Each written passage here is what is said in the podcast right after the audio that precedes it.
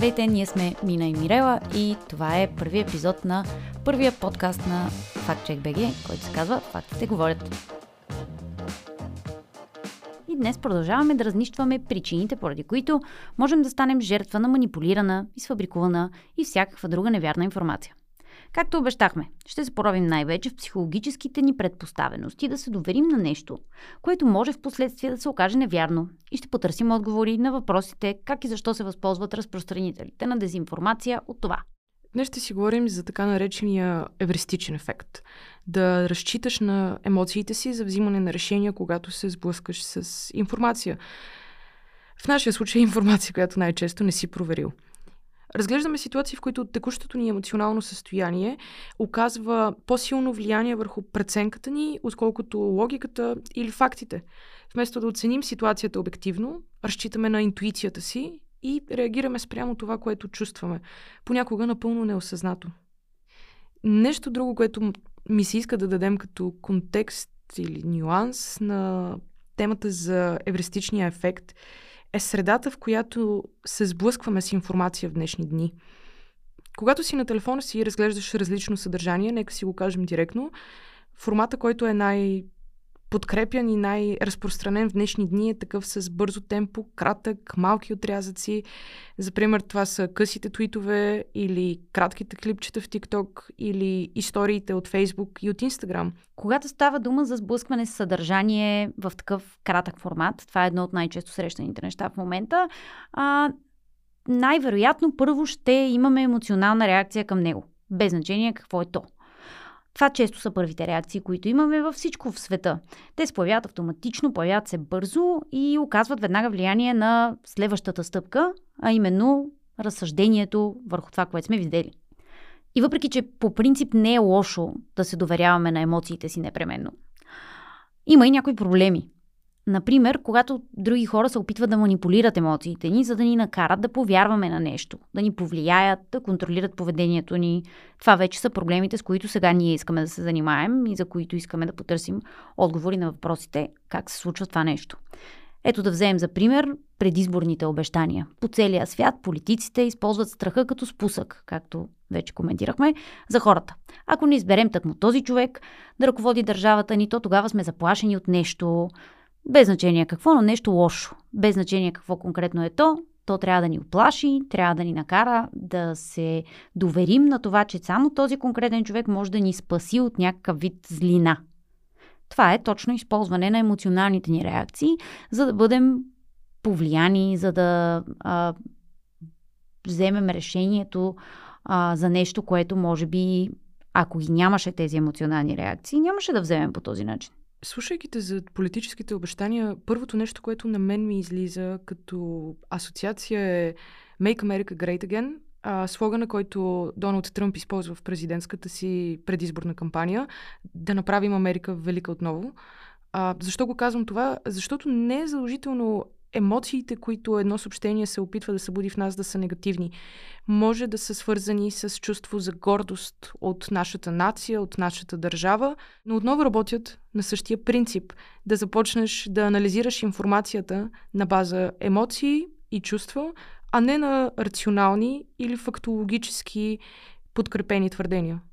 Абсолютно те, емоциите са си емоции, нали? Не става дума само за негативните такива, които а, да те накарат да вземеш някакво а, ирационално решение. Сега, може би, пример, който аз дадох е свързан с а, частта на света, в която ние живеем, където а, рядко емоциите, които се провокират у нас, са свързани с щастие и гордост. Но това също е част от проблема и всъщност искаме да си поговорим за всички. Няма да се ограничаваме, разбира се, само до негативните емоции. За нещастие много често обаче те са основното нещо, което се използва, за да се привлича внимание. Било то страх, гняв, тага. Но да кажем, че понякога и щастие, национална гордост, това, онова.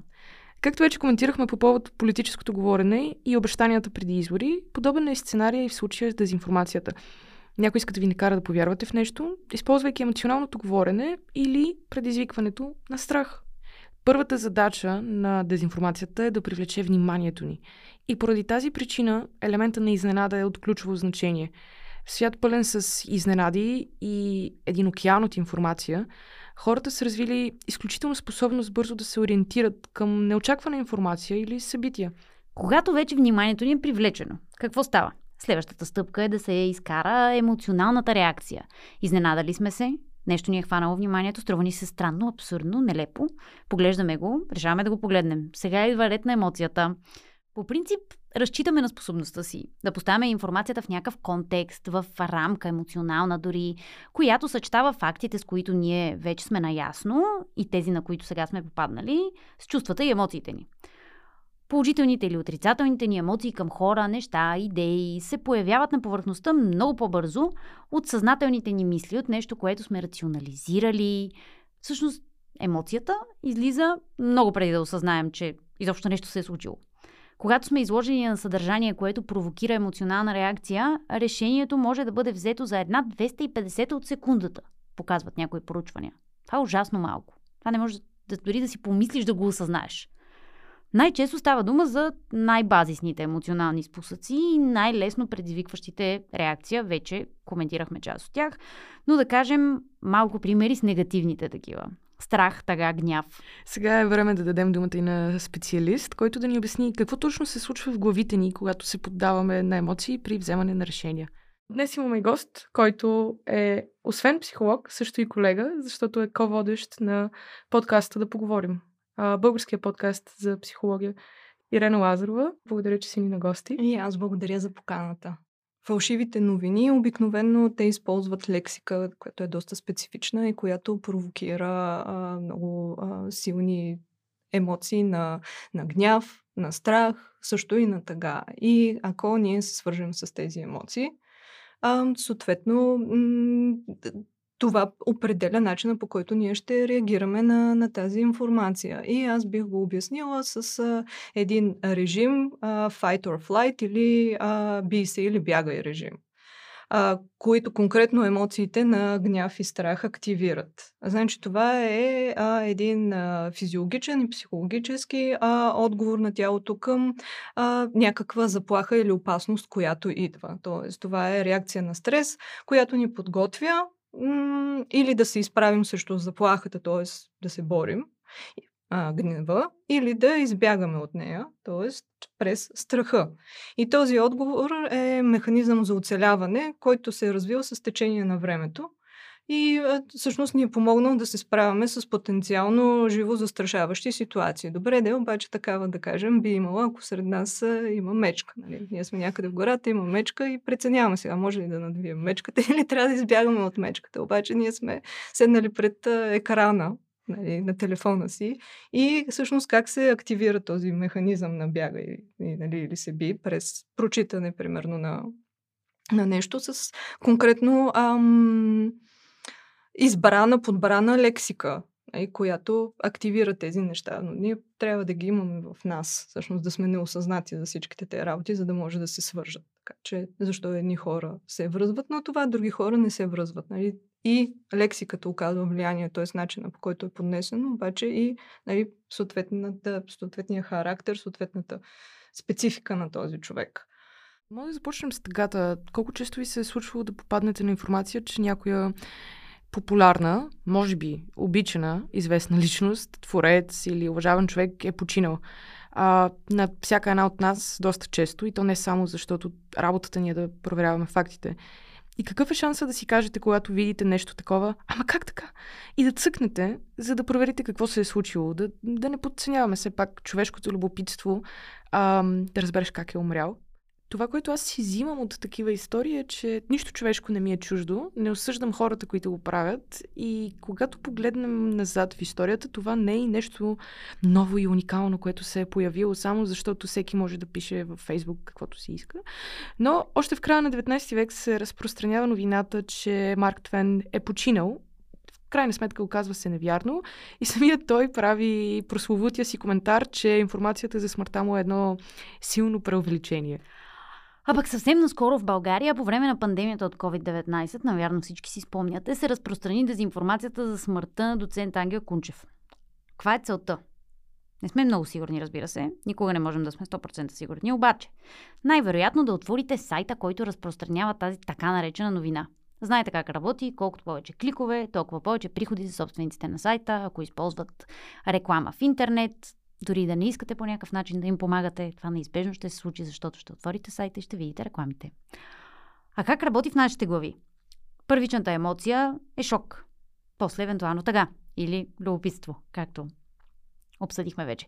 Това ни провокира да отворим дадения сайт и да се опитаме да разберем какво се е случило, аз искам да се върна на нещо, което ти спомена за Ангел Кунчев. А, не само, че излезе невярната информация, че той е умрял, а след това се получи едно комич, една комична и до някъде всъщност а, интересна ситуация, в която той трябваше да излезе с снимка с днешния вестник, за да покаже на хората, че не е умрял. И то е много смешно, обаче ако се опитаме да помислим какво всъщност прави това отвъд едни такива емоции, то е едно уронване на авторитет. То е една нелепа ситуация, в която ти трябва да застанеш и да твърдиш жив съм.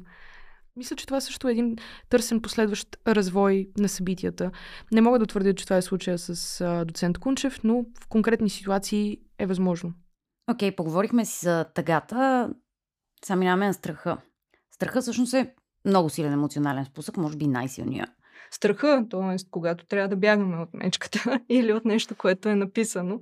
Ам, също е свързано с а, насочване на когнитивните ни ресурси към а, незабавно оцеляване. Тоест, това може да доведе до намалена способност отново за критично мислене и за по-задълбочена оценка на информацията. Също е свързано с усещане за неотложност. А, и, и когато имаме някаква предполагаема заплаха, не можем да отделим нужното време, защото е много неотложно и спешно ние сега да трябва да направим нещо. Пак, нали, поради тази причина си доверяваме. И също, когато се страхуваме, може да се обърнем към авторитетни фигури. Тоест, ние нямаме възможността сами да проверим, но ето аз много вярвам безусловно на Еди кой си, той го е прочел, аз вярвам, че той е авторитет. Тук малко пак с авторитарния начин от детството. И му вярвам безусловно, съответно не е нужно аз нищо да правя, доверявам се и така. Напоследък какви ли не фалшиви новини, манипулирано съдържание се оповават именно страха на хората, на които ще попаднат. А, можем накратко само да ви дадем няколко примера за това, без да влизаме в а, изключителни подробности за всичко, но да започнем от, а, например, това, че напоследък се говори за а, лабораторно създадено месо. Това е много нещо, което а, до което науката е достигнала. И сега, разбира се, нас ни е страх от това лабораторно създадено месо, защото то може да ни причини някаква вреда. И да кажем, че част от този страх е някакъв обоснован, защото е нещо ново. Ние не знаем какво е. ще ни карат да ядем, ядем някакви неща, които не са окей. Okay. Обаче, разбира се, това започва да се експлуатира ужасно много, докато стигне до момента, в който а, във факт чек получихме сигнал, който след това проверихме. За това, че лабораторното месо не просто ще да ни причини рак, а да ни причини турборак, каквото и да значи това. Факт е, че няма доказателства за подобно нещо, нито за наличието на турборак, нито за факта, че нещо като лабораторното месо го причинява. Сега това е страх от това, че нещо, най-вече за храната, като става дума, че нещо, от, кое ти, от което ти не можеш да се лишиш. Страх те е, че чрез нещото, от което не можеш да се лишиш, някой ще се опита някакси да ти навреди на здравето, направо да те убие, да зарази с турборак. Такива неща. Да, както каза ти, храната е една тема, която много често е експлуатирана от дезинформационните наративи. И ако погледнем една тема, която според мен взриви пространството последните месеци, то е точно боболечките, по-точно штурци. Твърдеше се, че Европейския съюз е приел решение, а, чрез което насекоми ще бъдат добавени към храната ни, штурци, печива, паста, други полуфабрикати, които се продават за широката публика, без ние да знаем. Това, което ние открихме в проверка на FactCheck.bg е, че Европейската комисия е разрешила използването на частично обезмаслен прах от домашен шторец на една конкретна фирма-производител а, при производството на, да, редица храни. Но е много важно да се каже, че производителите ще бъдат задължени да напишат на етикета на храната, че тя съдържа прах от домашен шторец. Така проверено, така погледнато и изложено тази информация, а, от нея падат всички възможности да се натиснат емоционалните ни спусъци, защото осъзнаваме, че нито ще бъдем принуждавани да ядем нещо, нито нещо ще бъде скрито от нас. Няма да знаем какво ядем. Вече съвсем друго яче звучи така представена информацията от няколко реално съществуващи заглавия от а, български, да ги наречем, сайтове, които аз изнамерих. А, цитирам дословно Брюксел разреши насекомите в храната ни или Хлебарки в главите. Новите идеи на Запада за унищожение на човечеството. Тук въпросът е пак към това с унищожението на човечеството. Нали, ние тук малко се надсмиваме на тия неща, което може би не е редно. А, истината е, че хората се страхуват от това и това е една основна част от всичките конспиративни теории въобще, в които вярват каквито и да е хора. Почти всяка конспирация се корени в а, един зъл елит, който е над всички, който се опитва по някакъв начин да ни унищожи. И всъщност цялото това нещо се корени в страха.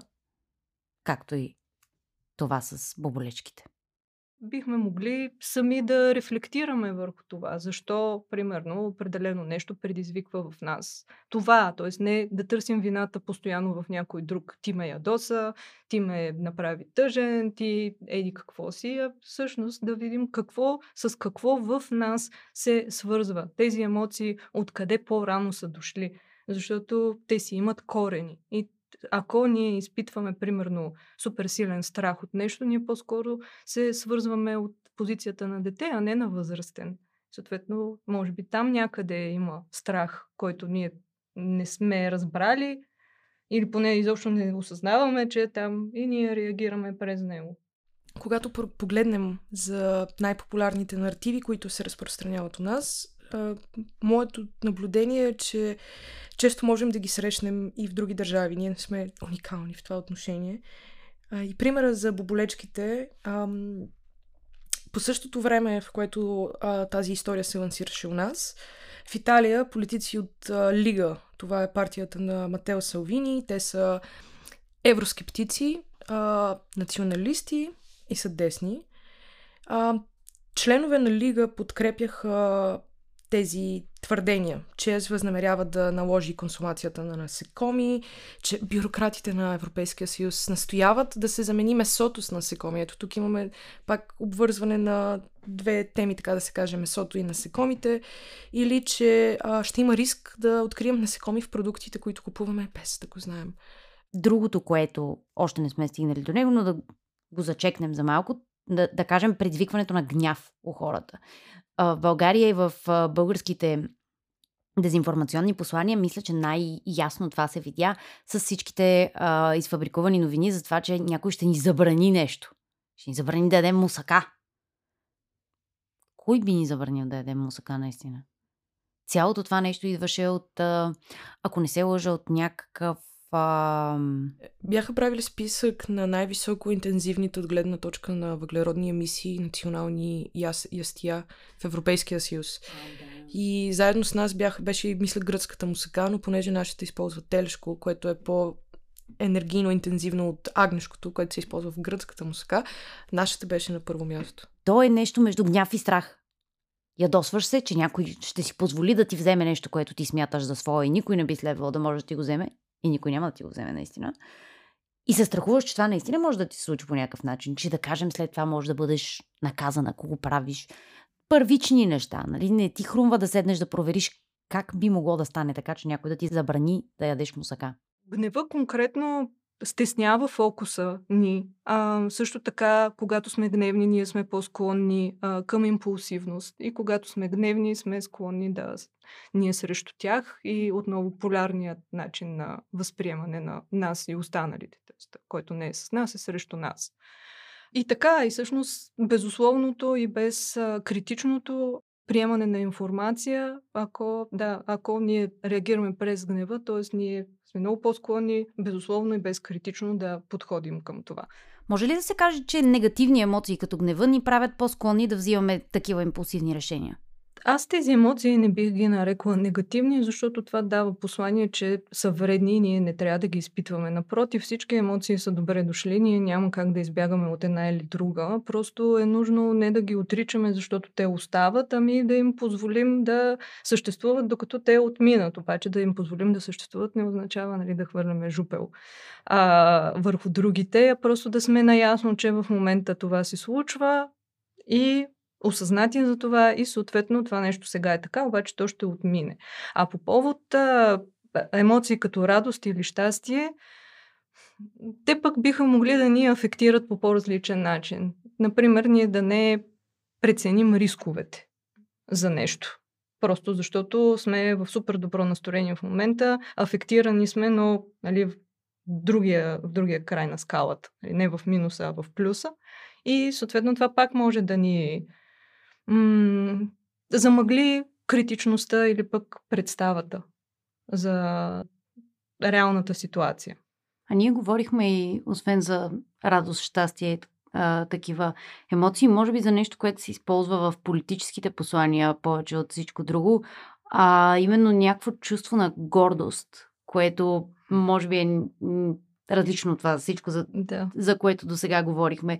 Какво според тебе става, когато някой се опитва с тази емоция да си играе на хората? Какво, какво предизвиква? Аз си мисля, че когато някой си играе с тази емоция, всъщност си играе с а, емоцията, която е на обратната страна, тя е срам. И всъщност през това става манипулацията. А, също така и а, малко го виждам пак в динамиката черно-бяло, ние срещу тях, гордо срам.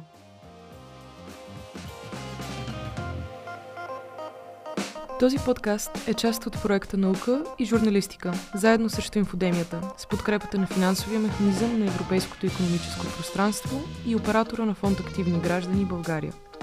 Цялата отговорност за съдържанието се носи от Асоциация на европейските журналисти България. При никакви обстоятелства не може да се приема, че този подкаст отразява официалното становище на финансовия механизъм на Европейското економическо пространство и оператора на фонд Активни граждани България. Авторите на този подкаст са благодарни за подкрепата и предоставените условия от Фундация Фридрих Науман и Прокастас.